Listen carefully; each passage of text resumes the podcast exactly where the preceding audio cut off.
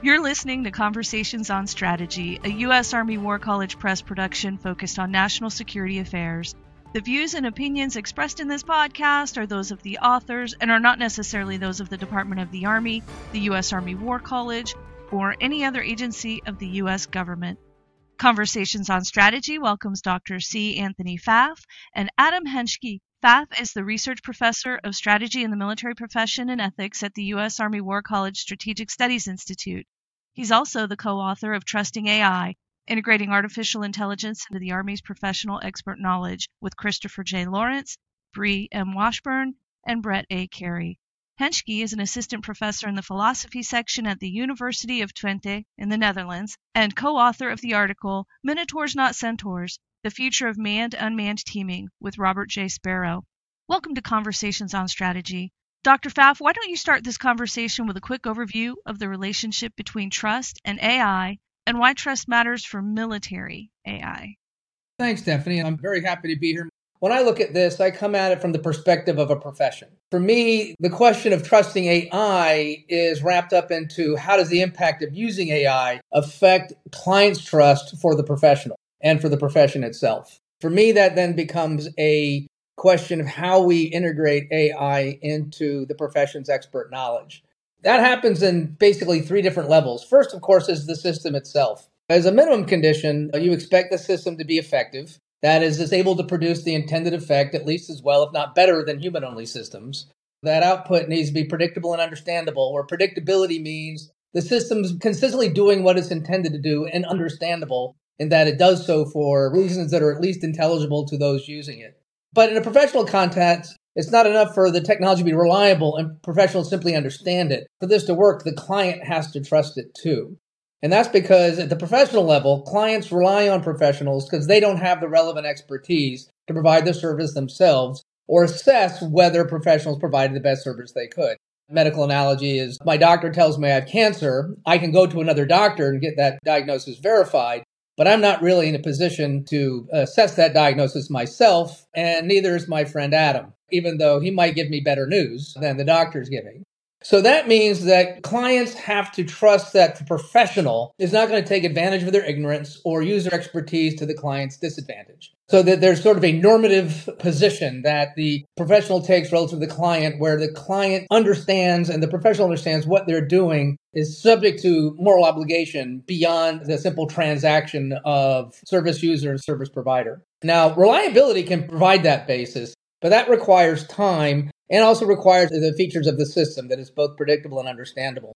Then the last part is at the level of profession. For that client trust to be plausible, there's got to be trust that the profession as an institution is capable of training and certifying professionals and capable of governing them as well and holding them accountable. So when my oncologist, through negligence, gets the diagnosis wrong, there's a sanction. Now, I'm not in a position necessarily to pose a sanction or even to assess there's a sanction. I want the institution, though, to be able to do that and be self-correcting in that regard. So if you accept the military as a kind of profession, which I do at least, then you can see where the problem's going to be for trusting AI. And it's going to be at those last two levels. At the system level, we're getting better and better and better, right? Systems are getting more and more effective. They're getting capable of doing more and more things. And we're getting better at learning how to use them. What needs to be there as well, though, is the idea that the professionals only going to use these systems with the interest of the client in mind. In the case of the military, that's the state and the society it represents. And that the institution is capable of, A, building the right kind of systems, acquiring the right kinds of systems, and then holding professionals accountable for using that system in the right kind of way to get the right kind of results. Those are the ingredients for trust. I think there's varying degrees of difficulty in meeting them, but I'll stop here. So one thing to pick up on what Tony was saying, you're talking about some of the more moral features around trust. So in some of the trust literature, it can be considered reliability or expectation. One of the features of trust that people in philosophy and particularly kind of ethics of trust look at is the goodwill or the intention of the person who is being trusted. It's not enough to say Tony will do what he is expected to do. That's one form of trust. But Tony is motivated toward my outcomes or my interests. And where this becomes interesting in relation to the military and military AI, as Tony was saying, we've got to look at the institutions. Can we accurately understand and suggest when the military is acting in a particular trustor's best interests? And second, can we say that intentionality is a thing for machines? Does AI have intentionality generally? And can it have intentionality in the moral sense, in the way in which we think of trust in this kind of human way? So I think there's some of the features around military AI that add to the complexity of understanding notions of trust. There's got to be belief that the professional is using that expert knowledge for the client's advantage, not necessarily the professional. So I think that's a really good point. And that's an interesting point, too, on the point about intentionality. As I understand the way, for instance, generative AI like ChatGPT works, it's basically making predictions about language tokens based on a prompt. So it sees your prompt, and then based on its access to a huge database with different kinds of parameters, it then figures out what it thinks is the most likely language token, which could be a word or a prefix or a suffix, but it's not considering the actual content, as I understand it, of the prompt. Under those conditions, I would think it'd be very hard to see where intent, other than intent to make predictions, would come in. This is one of the really hard challenges around AI generally, and particularly in the military context. As humans, we give up some level of discretion and decision-making capacity to AI. That's part of the purpose that it's going to be used for. But if we're giving it up to a non-human agent, effectively, do we lose out on that moral motivation, those moral intentions here? That's of a particular importance in the military context. Machines making decisions versus the ideal of human control. What do we need to consider?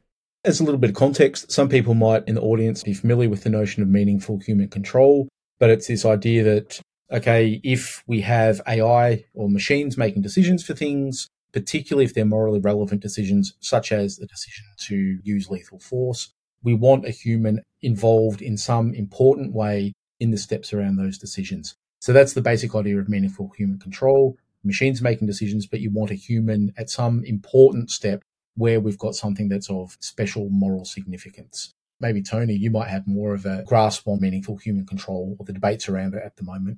So the first thing I want to go back to our earlier conversation about what the machine is doing. In a lot of ways, it's not really making a decision, not in the way they say human is. Like we said before, it's not really considering the content. It's not deciding whether or not to shoot X. It's making predictions about what to do based on the amount of pixels it's got, based on its assessment of pixels being processed or whatever sensor data you have.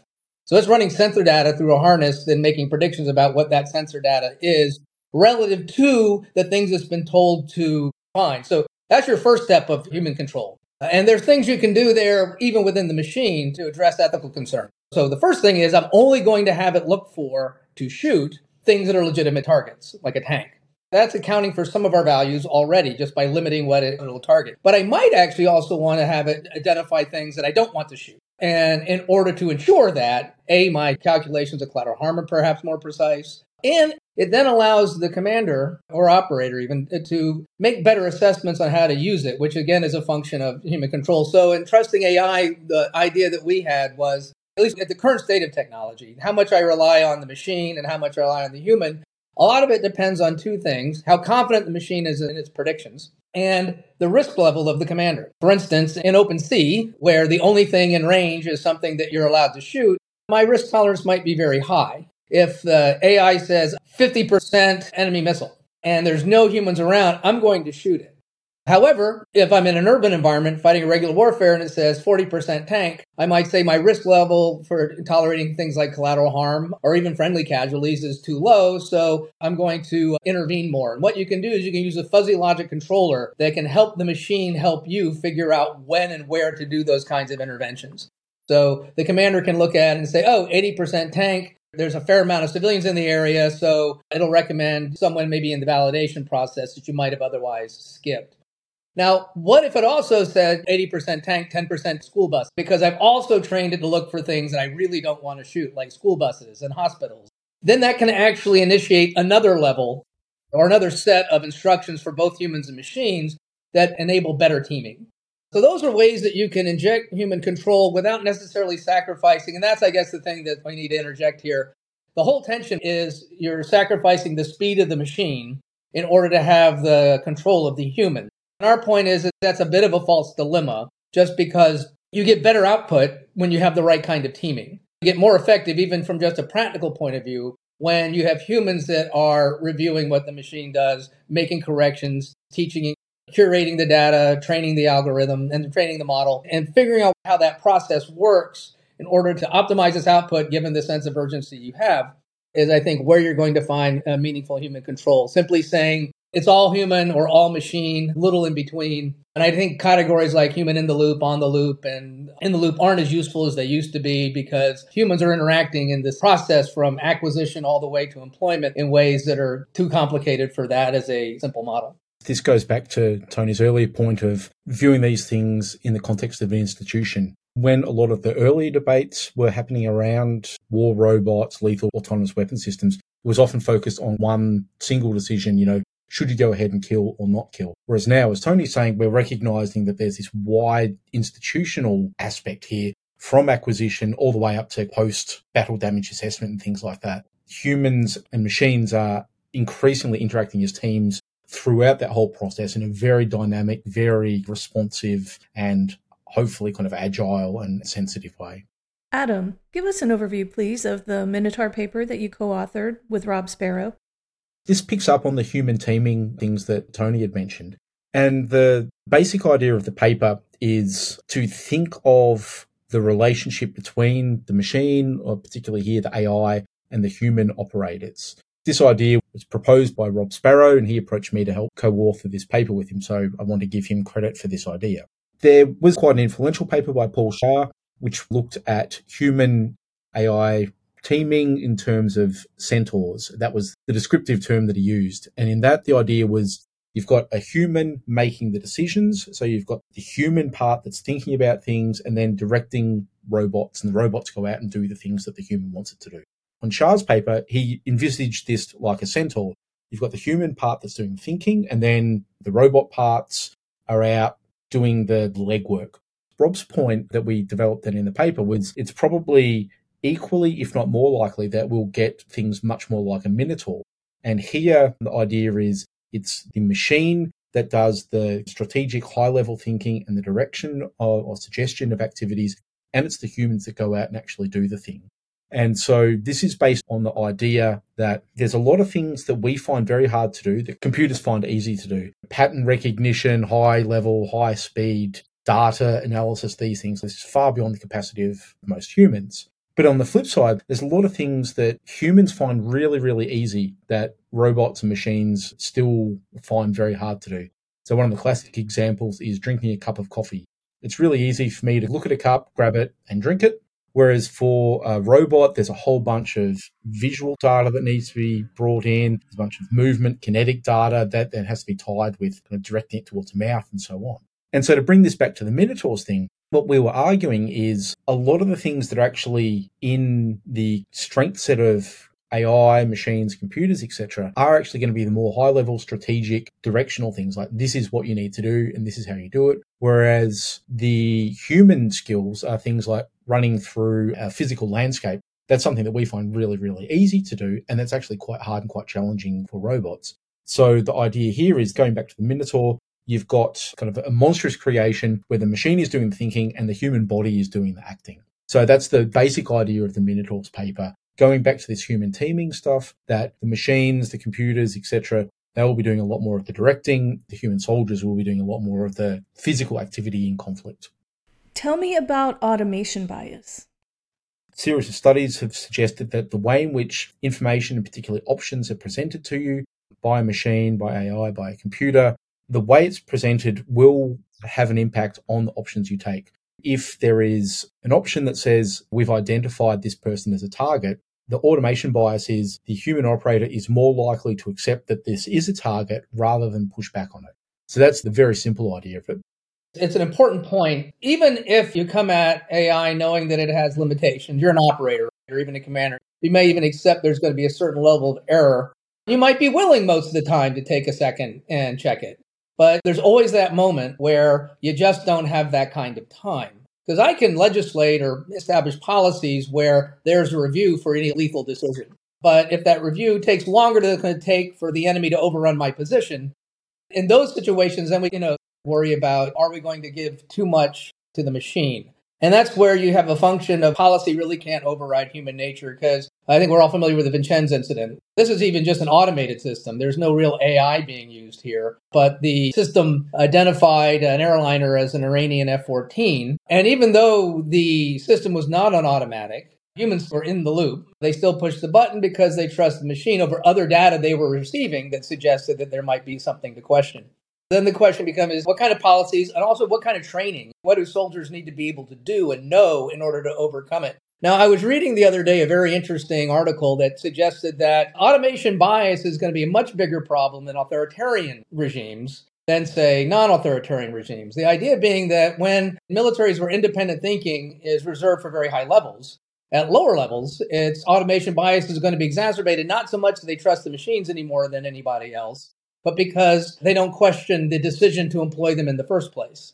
Now, don't get me wrong, we have our own issues with automation bias. But what that tells me is that maybe what we need to do to help overcome it is cultivate independent thinking and open-mindedness, as well as ensuring the operators and commanders are educated and trained at a certain level. This comes back to the professional piece. There will need to be a certification that someone would have to go through to say that they can make sense of the output, and then the reasonable thing to act on it. And this is where I think the Minotaur Centaur model is actually kind of interesting.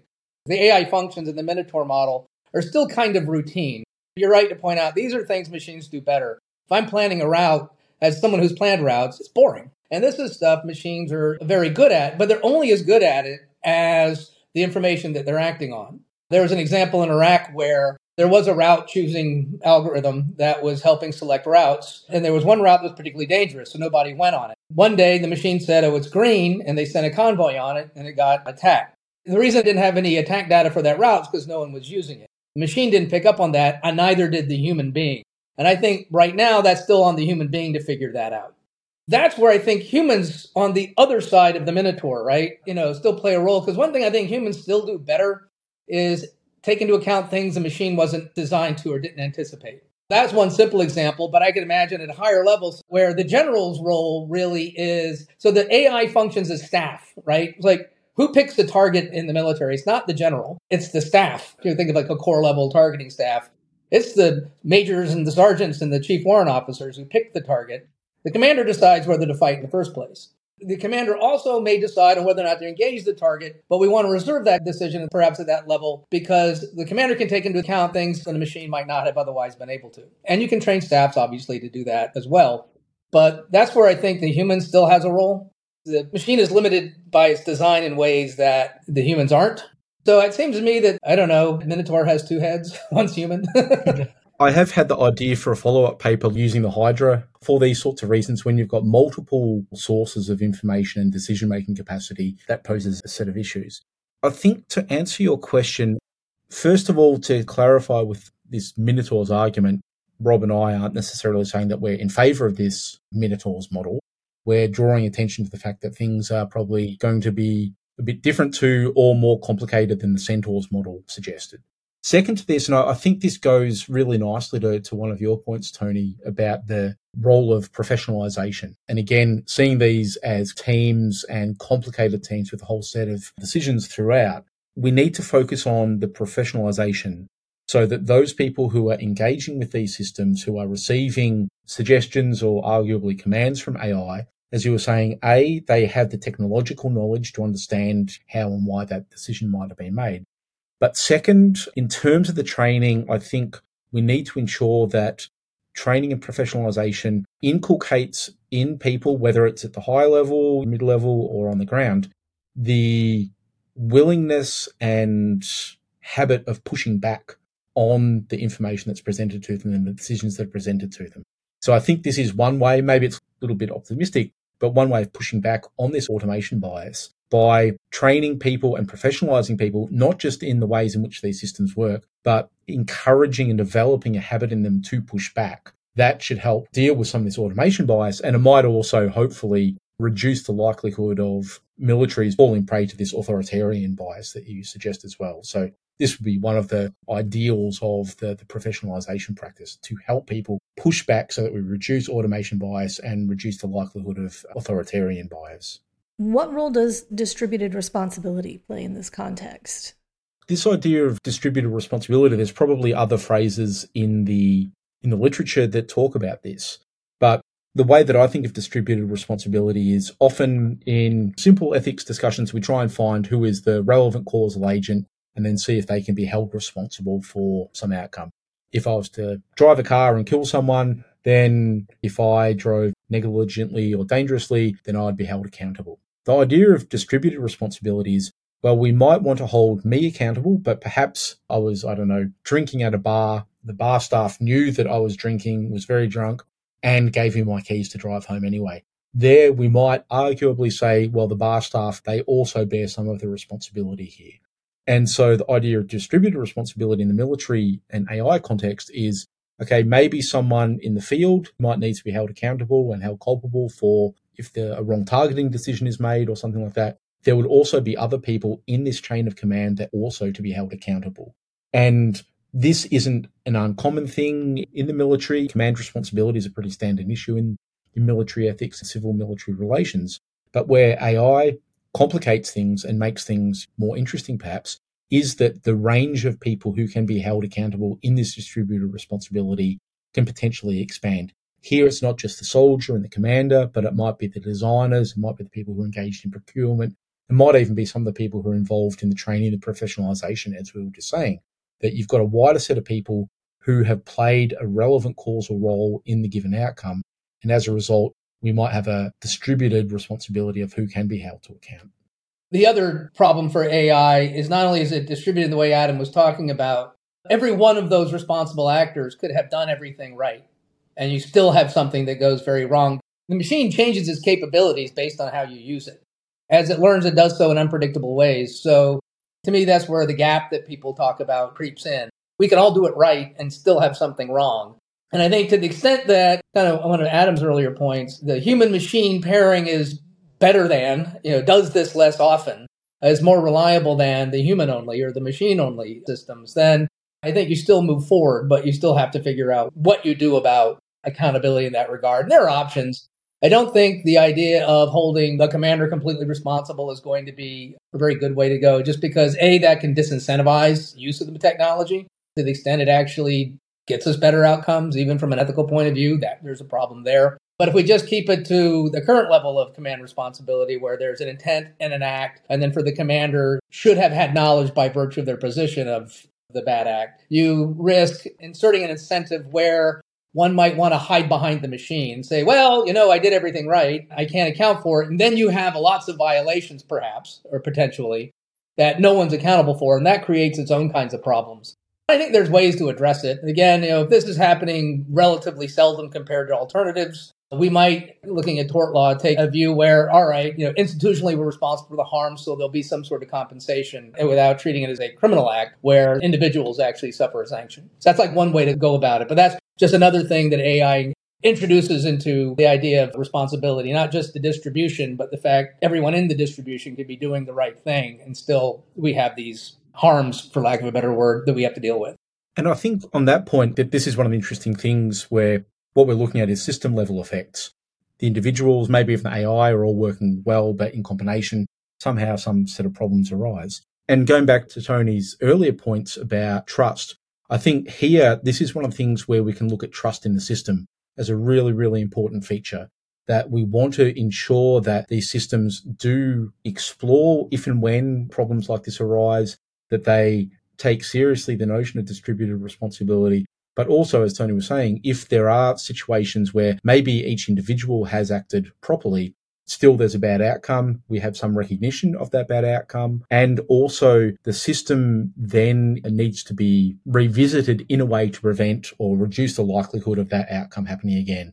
And this goes to the system level trust and also the intentionality that we were discussing before, that humans oversee the system and make sure that it is acting in the way in which we want it to act. And so that kind of ties a bunch of these different points together, I think.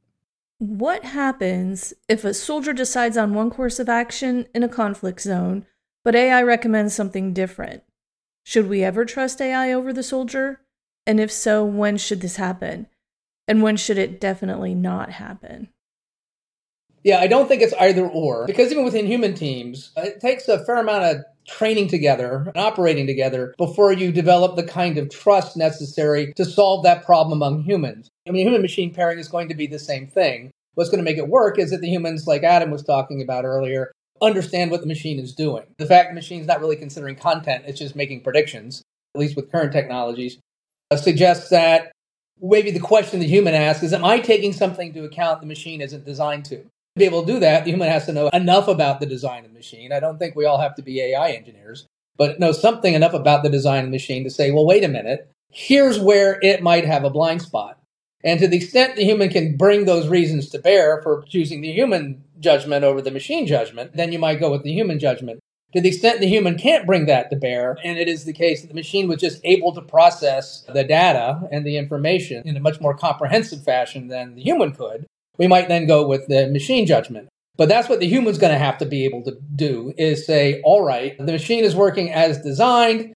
I cannot detect any blind spots. We'll go with the machine. But that requires a level of knowledge about the machine and how it works and where those blind spots may arise. So again, it's not either or, but it's going to require a lot of experience with machines in the context in which they're used before you're going to really be in a position to make an intelligible decision one way or the other.